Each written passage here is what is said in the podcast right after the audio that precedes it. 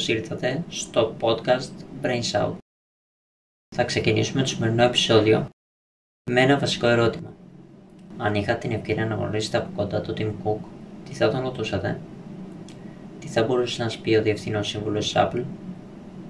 Αρχικά κάποιος θα σκεφτεί ότι σαν τον Steve Jobs δεν είναι. Το ίδιο πίστευαν και οι συνεργάτες του όταν ανέλαβε τα ενία της Apple. Όταν όμως αναλαμβάνει ηγετικού ρόλους, αναδεικνύονται ικανότητες που δεν ήξερες ότι είχες. Πώς θα γίνεις ηγέτης αν δεν κάνεις το μεγάλο βήμα, πρέπει να λάβεις εξαιρετικά δύσκολες αποφάσεις που θα επηρεάσουν τόσο τη ζωή σου όσο και τους γύρω σου. Γι' αυτό πρέπει να εμπιστευτείτε τις δεξιότητές σας και να αναλάβετε δράση. Ο Tim Cook χαρακτηριστικά λέει Παίρνουμε αποφάσεις γνωρίζοντας ότι μερικές φορές θα οδηγήσουν σε αποτυχία αλλά χωρίς την πιθανότητα αποτυχίας δεν υπάρχει πιθανότητα επιτυχίας. Υπάρχουν όμως και χαρακτήρες που είναι επιφυλακτικοί και σκεπτικοί. Για αυτούς δεν υπάρχει δυνατότητα επαγγελματικής εξέλιξης. Φυσικά και υπάρχει. Χρησιμοποιήστε τα ώστε να μείνετε συγκεντρωμένοι στις ιδέες σας και προσεκτικοί με το περιβάλλον σας. Προσοχή! Μέσω της διαδικασίας αυτής, μην απομακρύνετε τους γύρω σας.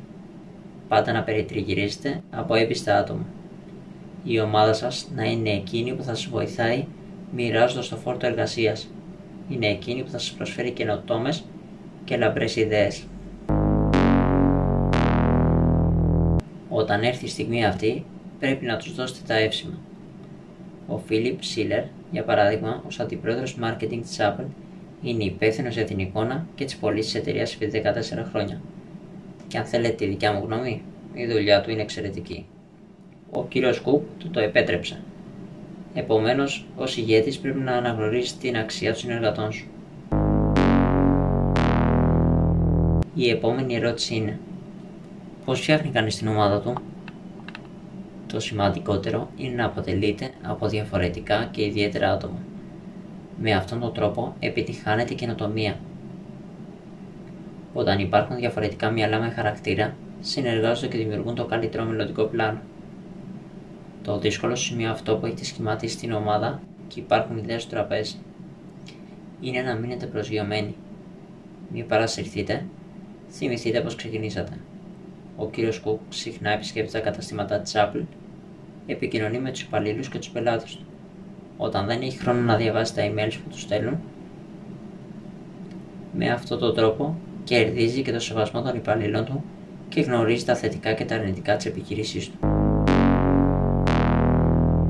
Α μείνουμε στην τελευταία πρόταση. Ο ηγέτης γνωρίζει τα θετικά και τα αρνητικά της επιχείρησής του. Μα υπάρχει και ηγέτης με αρνητικά. Παραδεχτείτε το όταν κάνετε λάθος.